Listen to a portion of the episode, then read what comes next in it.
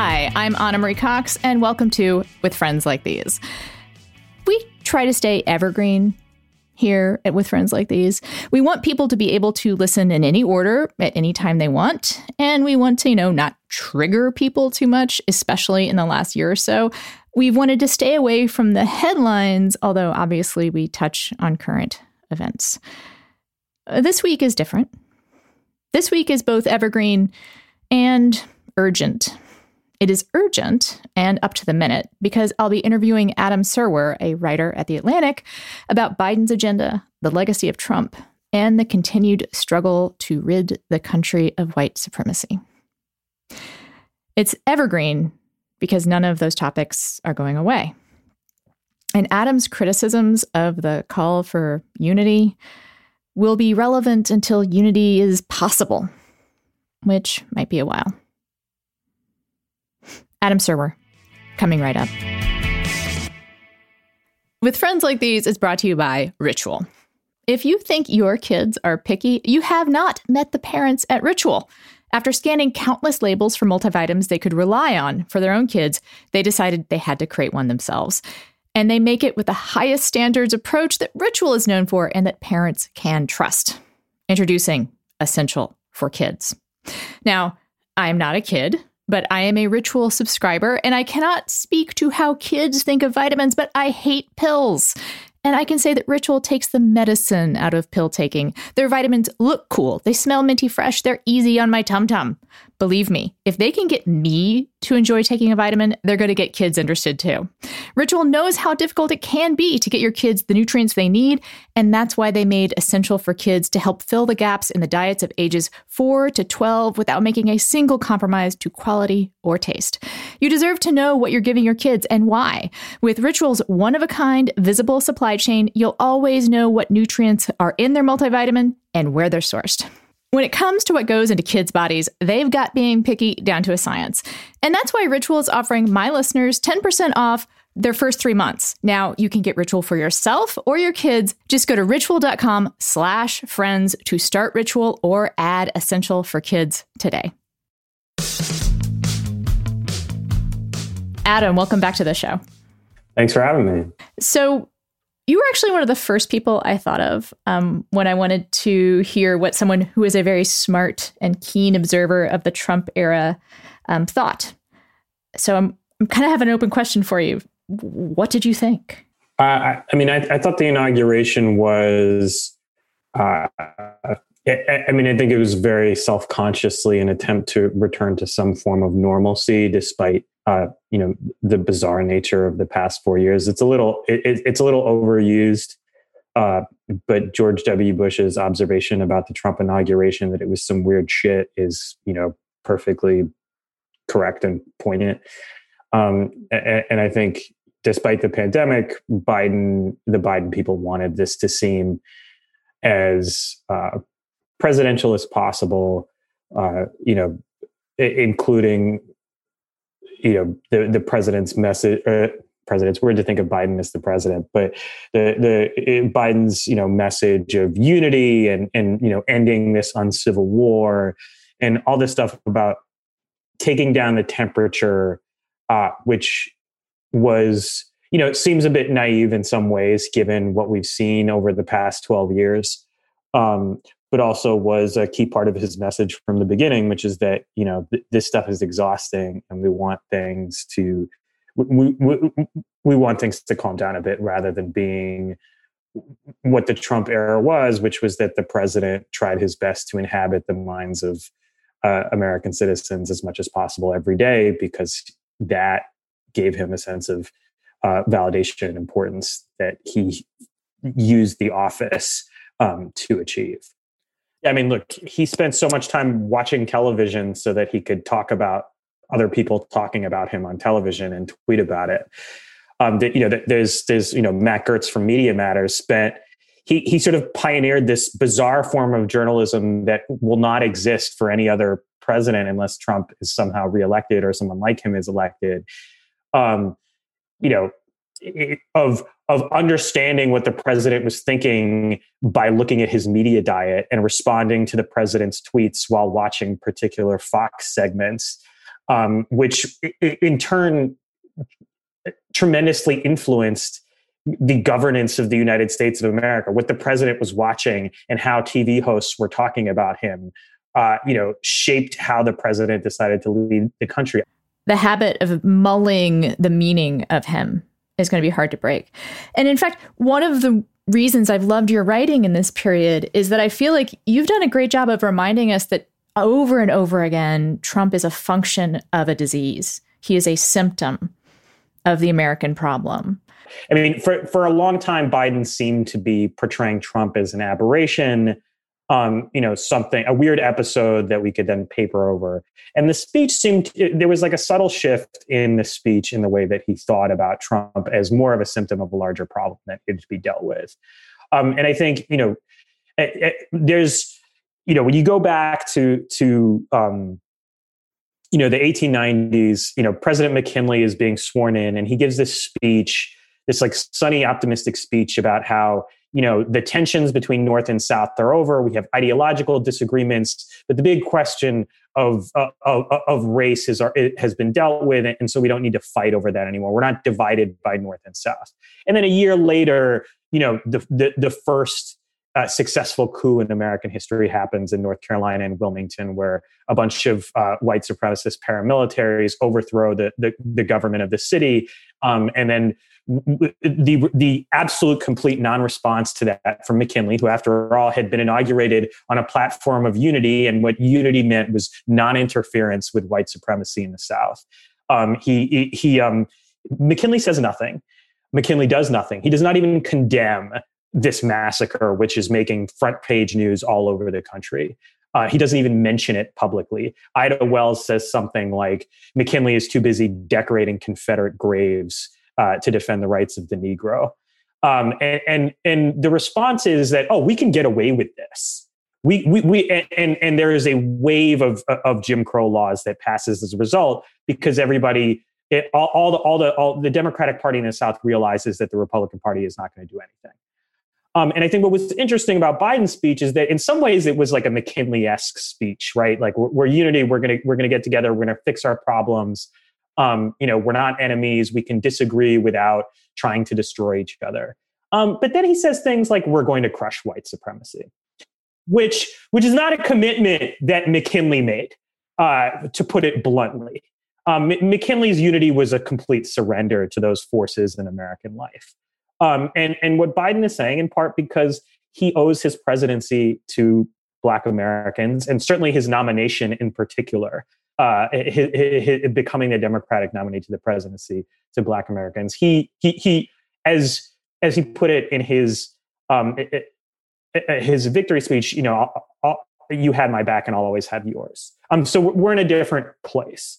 Um, in terms of that. The question is, you know, is it possible for Democrats with a 50-50 Senate um, and the partisanship that we've seen and the polarization that we've seen over the past few years, to the extent that even after a mob attacked Congress, Republicans were most Republicans in the House were willing to vote against the certification of Biden's victory. Can I mean, is there actual progress that's possible from there? And I think you know that is that is the big question of the next two years. Um, and i say two years because we all know uh, you know the president's party typically does not do well in midterm elections. Uh, and and the democrats majorities are razor thin both in the senate and the house. Um, so if biden doesn't really get things done you know uh, the, the way that uh, my colleague uh, uh, my, my, colleague put it today was big simple and fast um, if he if he doesn't do that, the Democratic Party is going to be in real trouble. This is an incredibly fragile victory for Democrats and progressives in Georgia, most especially. Right, like that's a razor thin victory. It, it all kinds of things had to happen for that to come together. Um, I I am concerned. I guess sounds like you are too. There's there's every reason to believe that Democrats will snatch you know defeat from the jaws of victory as they often do, um, because the habit of so-called bipartisanship being fetishized, you know, in the upper echelons of the party, I think is really hard to break. And I think in a way, the never Trumpness is going to allow Democrats to be like, well, they, they aren't Trump. You know, in, in, in when Barack Obama got elected, he was offering his, his, promise was to break Washington gridlock, right? And and McConnell quickly realized that when a president makes a promise like that, that you can you can force him to break it by simply not working with him. Similarly, it is very easy for Republicans to force Biden to break his pledge as a unifier by simply refusing to work with him. The question is have Democrats recognize that that is the play? And to what extent are they willing to allow Republicans to string them along if they are not willing to work with him? Who knows? Maybe things are a little different now. Maybe everybody's like, we, you know, we need to calm down and step back a little bit and maybe work together on some things maybe we'll we'll work together. Maybe we'll figure something out. I don't know. I mean, I'm skeptical, but I don't know. The question is, if Democrats run against the same kind of obstruction that they saw in 2009, 2010, have they? Do they have the wisdom to say, look, what Americans will care about is if we help them, not what excuse we give them for not having helped them. And I think that's really the big question of the next two years and, and, and probably of the Biden presidency. I want to go back to the idea of big, simple, and fast. And I think we have to add successful to that. Like it has to work. The things uh, that are put in place need to work. And in some ways, that's a low bar, like for things like the coronavirus response, because nothing was done. Doing anything is going to be a better response. Yeah. So, look, I've been reading a lot about, uh, I, I'd been reading a lot about Roosevelt when I wrote that.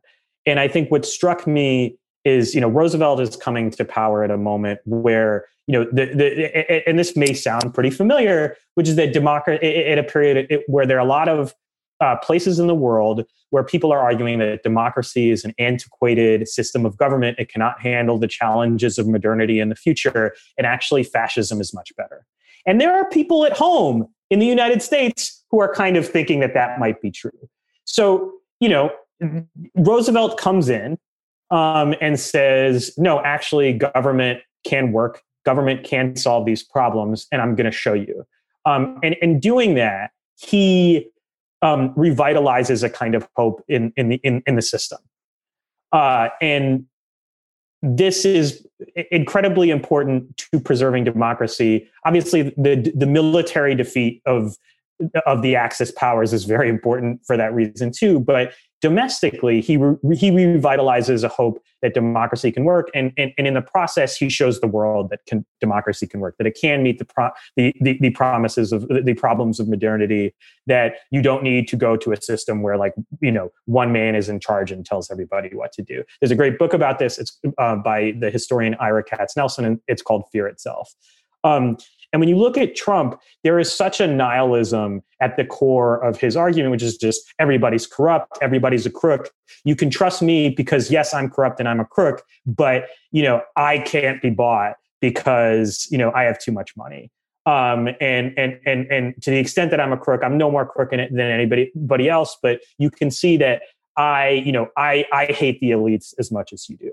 Um, so on some level, G- Biden's real challenge here is to prove that not just that democracy can work um, as, a, as, as a simple function of like that that it can exist and function, but also that it can deliver benefits for the people in terms of containing the pandemic, in terms of repairing the economic damage, keeping people in their homes, uh, revitalizing all these businesses that have been lost. I mean, there are so many. I mean, the, the, when you look in particular, one of the things that uh, was really extraordinary to look at when uh, in, in, terms of the economic statistics was the extent to which like small minority businesses were totally wiped out really early on in the pandemic because they lacked you know strong lines of credit they lacked relationships to financial institutions they weren't able to get the uh, loans uh, from the program that was passed by congress. So biden has like a huge challenge.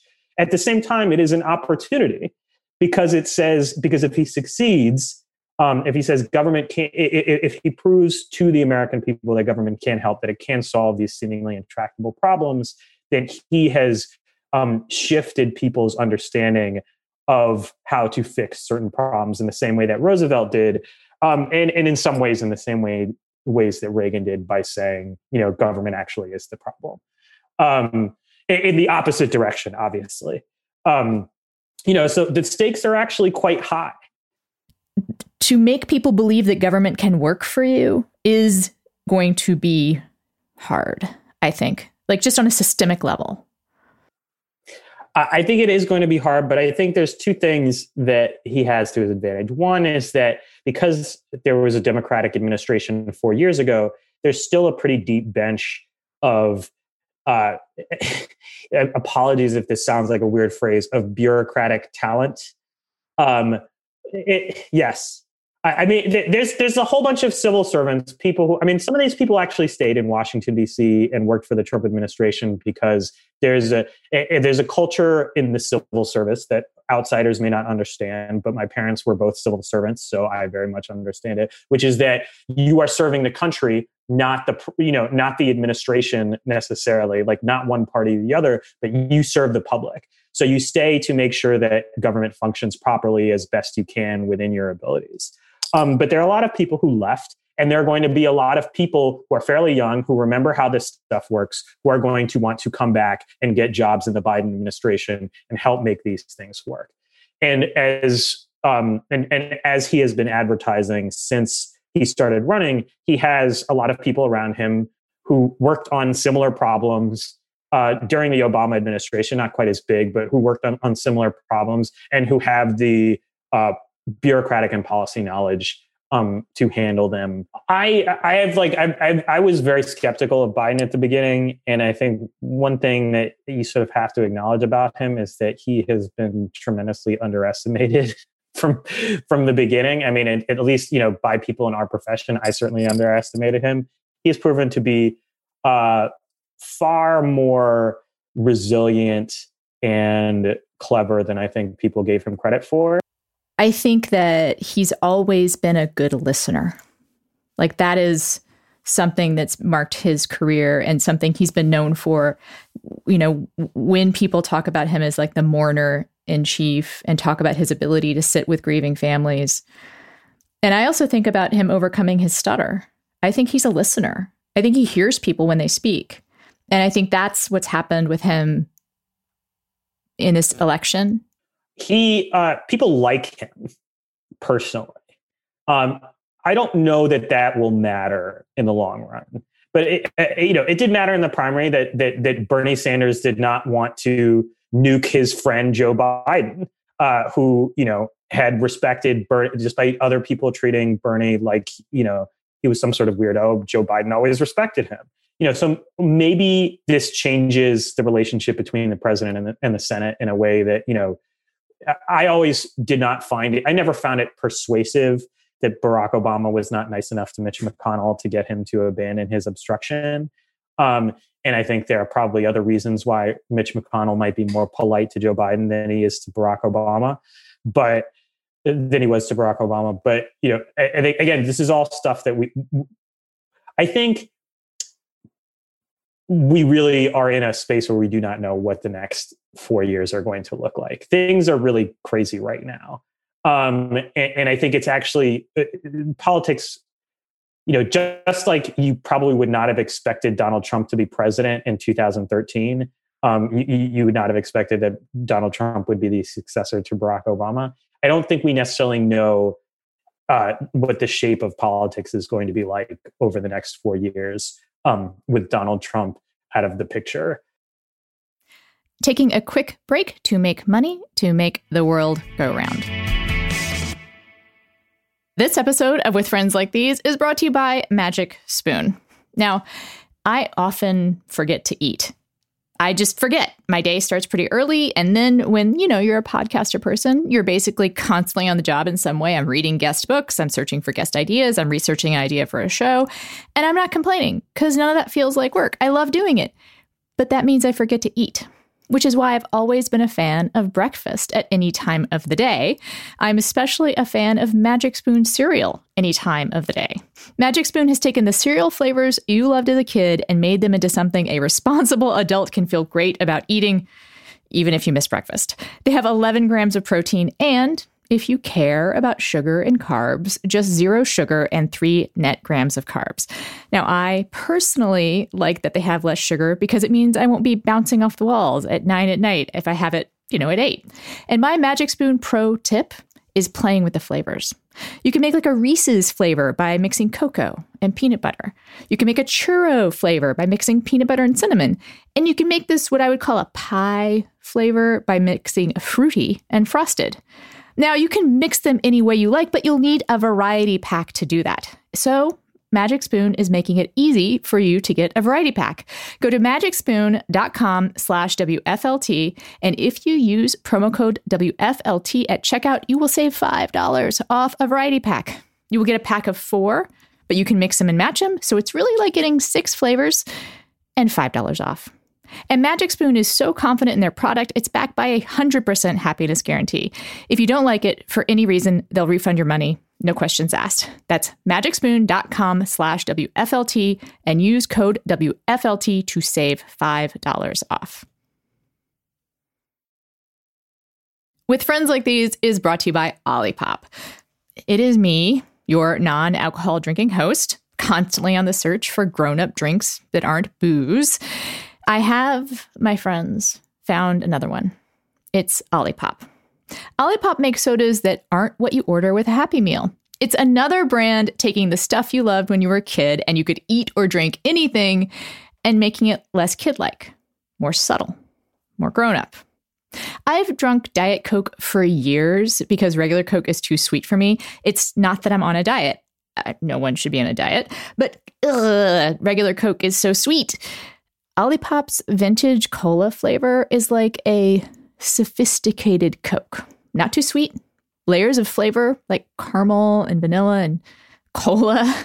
The root beer flavor is tangy. The cherry vanilla and strawberry vanilla taste like fruits, not chemicals. And the ginger lemon one is excellent and actually has like lemon juice in it.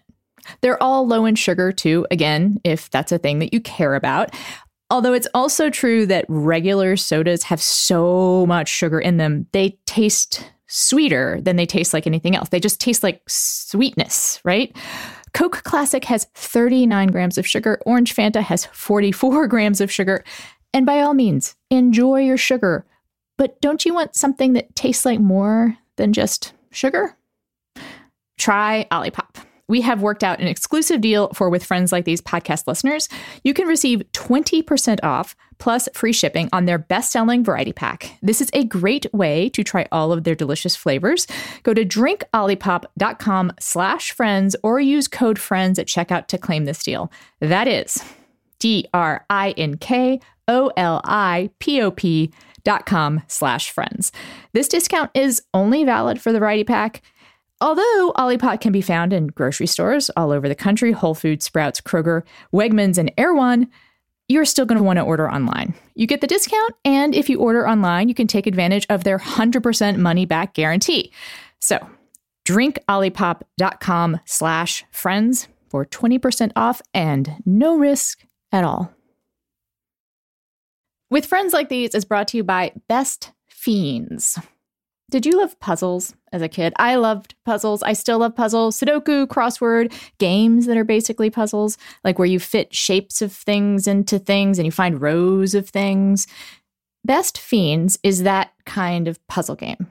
All the addictive mental twists of like a puzzle, but with the feeling of accomplishment and beating other people that comes with a game. Best Fiends also has characters, levels, and more content that gets added all the time. Now, what sucks me into games like this is that the puzzle can seem really simple, but it isn't. So I'll try and fail and keep thinking, it can't be this hard. It can't be this hard. I, I should be able to do this. So I keep telling myself that. And then it's an hour later because it wasn't that simple after all. But I feel so great about it. I think I'll do this again.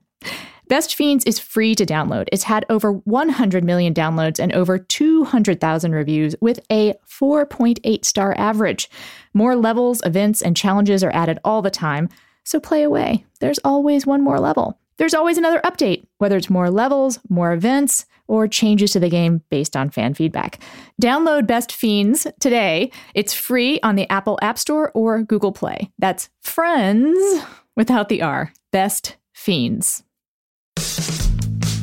And back to our conversation with Adam Serwer. I've heard you and Perry Bacon talk about this a lot, and I haven't heard a lot of other pundits talk about it, which is that this idea of the stolen election, the rigged election, is premised in racism, is about stealing the votes of black people and poor people. That it's not just like, oh, he had a conspiracy that the election was rigged. It's a very specific kind of conspiracy. Right. He said, you know, he specifically said Philadelphia and Detroit cannot be allowed to decide a presidential election. And in court, he argued for throwing out, you know, uh, uh, votes in predominantly black jurisdictions, you know, in all the in all four swing states uh, that he that that he was trying to do that in. Um, it, it's not a coincidence. It it it goes back to the uh, the it, it, it, goes back to the second that black people uh, won the vote. Um, from from that point, there has always been an argument uh, that that that victories that are won through black votes are inherently fraudulent um, because black people are not supposed to be part of the polity to begin with. And when you, and you know from from from the late 19th century to the mid 20th century, there was this belief uh, uh, well, and, until you know until the 30s, there was a bipartisan belief that the South had done the country a favor by excising black people from the polity because black men were too ignorant uh, to responsibly exercise suffrage to begin with. Um, and you see, and you see that. I mean, in, some ways, you see that argument even today um, with the idea that that that black people's votes are bought with you know quote unquote free stuff, um, and therefore you know there's a you know black people are stuck on the quote democratic plantation where where there's somehow the agency of black American voters is removed uh, so that it is easier to delegitimize their participation in the polity.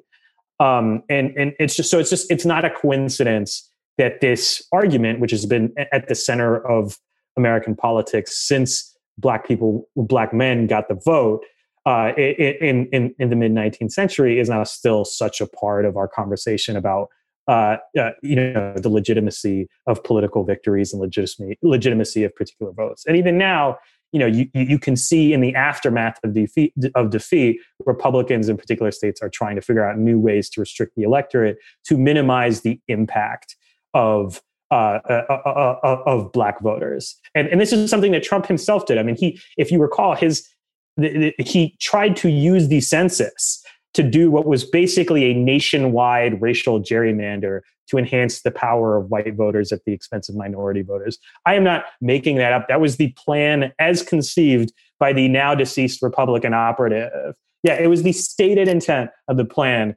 based on documents that were revealed just before the census case was decided at the Supreme Court, um, that this was something that would enhance Republican power by enhancing the influence of white voters, which, by the way, under our system is already enhanced by the Electoral College and the Senate. Um, the most conservative white voters in the country, their their political influence is is tremendously uh, enhanced by by by a pre-existing American institution. And I guess you know, we're sort of getting at what bothers me about the conversation around Trump's conspiracy theory not seeming to to grapple with the racism of it. Um, and and how, for instance, the storming of the Capitol, you pointed out it was an attack on multiracial democracy. So I think that you know there's almost no way that in the long term there's no way around this besides the integration of the republican party. Anytime you have a party you have a largely white party and a multiracial party in, in american history this is whether you know no matter which party it is what ends up happening is that the uh, party that is largely white um, comes to view the party that is multi made up of a multiracial coalition as inherently illegitimate and a challenge to their uh, you know god-given heritage um, to govern. Uh, and that's something that we saw at the capitol last week even though the crowd was not exclusively white it was nevertheless an attempt to overthrow an election uh, uh whose illegitimacy was premised on um, the votes of black people in atlanta detroit milwaukee philadelphia. Um, so you know are we going to I, I, mean i don't think it's really possible to forget. It's going to be possible to forget it in the in, in in the sense that people will not remember because Republicans are going to until they are until they the until it is no longer possible for them to uh, win power this way um, they're going to continue to find to try and find methods to diminish the power of black voters um, and to be able to win you know whether it's uh, you know the de- delegation of a particular state a majority of congressional seats whether it's a governorship whether whatever they're going to try and restrict the uh, the electorate of, of, of minority from minority voters as much as possible. Um, and that problem is just going to be ongoing. It's, it's going to be difficult to forget because there will be people who are fighting those efforts tooth and nail. Yes, you're you're correct that the white supremacy will continue to white supreme. You know that like it will continue to happen, but you know my white people like we have amnesia pretty easy. And think about what it took for the conversation that happened this past summer to happen. The things that a lot of people were able to ignore or tell a story about that didn't include white supremacy. The, the history of racism in the United States is that there are these moments of awakening for white Americans where they recognize this, the, the racial stratification of their society and they want to do something to fix it. And that, um, you know, and, and those, those are moments of great possibility. They happen, you know, they don't happen often. They, ha- they, they happened in, you know, the, the, the late 1860s during Reconstruction. They happened in the mid 1960s with the civil rights movement. And we saw something like that happen over the summer um, those moments don't necessarily last, which is one of the reasons why it's so important for the the Biden administration to act quickly uh, in terms of making sure that American prosperity is broadly shared and is not just uh, you know it, it, it, the, the economy is not just running on the engine of the consumption of the top 15% of earners in the United States. Um, I, you know, this is not an issue that, you know, we are not going to perfect multiracial democracy in the next four years. It's just not. It's just not something that's going to happen. There are going to be um, more inequalities. There are going to be more. Is there is going to be more amnesia, and there are going to be more awakenings. It's a long process. We are not going to resolve this question that we that as a country have been fighting a, a, a mortal battle, existential battle over since the founding itself. Um, but you know, I I think it's hard to look at the fact that the vice president of the United States um, is a black and Asian woman. Uh, she comes from one group of people who were enslaved and denied basic rights uh, for most of the country's existence, and and she comes and, and her other parent uh, comes from a group of people that the United States specifically barred from coming to the United States on the grounds that they would dilute the uh, native Anglo-Saxon stock of, of its inhabitants, which were uh, key to the country's greatness. Look, that's not everything, but it is something. Um, there are these moments of, of, of, of halting progress, and there are also what I think the Trump administration should teach us is that these are not preordained moments. Um, th- these are the result of people doing work. And they can be taken away in moments of backlash. Um, uh, in, uh, it's not a question of uh, unstoppable progress it's a question of how much are we willing to do and how hard are we willing to push um, and and and and we're just not going to resolve that existential struggle in the next four years but we can, you know, the country can still get a lot of good things done anyway. I'm going to back off of my um, unrelenting cynicism about this because I, I, I don't think I'm actually that cynical about it. I, I think these are questions that I have in my head, and I I genuinely wanted to hear what you had to say about them. But I also believe that you can't undo representation. You know, like once you have Kamala in the White House, you can't undo the fact that she was there. You can't undo the fact that Obama was there. And you can't undo the voices that have been raised in the past year and some of the policies that have changed. Like people got a lot more self conscious. You know, the things that we've seen over the past four years with the Trump administration, those people just don't go away. They continue to exist and they continue to have ideas about how the world should be um, that I believe are extraordinarily destructive. Um, now, I don't know necessarily know that they will succeed again the way that they succeeded with Trump. Um, but I think it's important not to take for granted, you know, that, that that kind of progress is meaningful. But it also, if you if it is not protected, it can be annihilated with a, a completeness that is like difficult to understand. Uh, I think for for for people who did not personally live through it our, our, present society is shaped by these things that happen in the past, it, it, Reconstruction in particular, and redemption following it. Um, you know, it, it's just I think w- what it clarifies is for me is the stakes of failure. Um, you know, my uh, my grandparents grew up in uh, Florida that was an apartheid state because of that failure.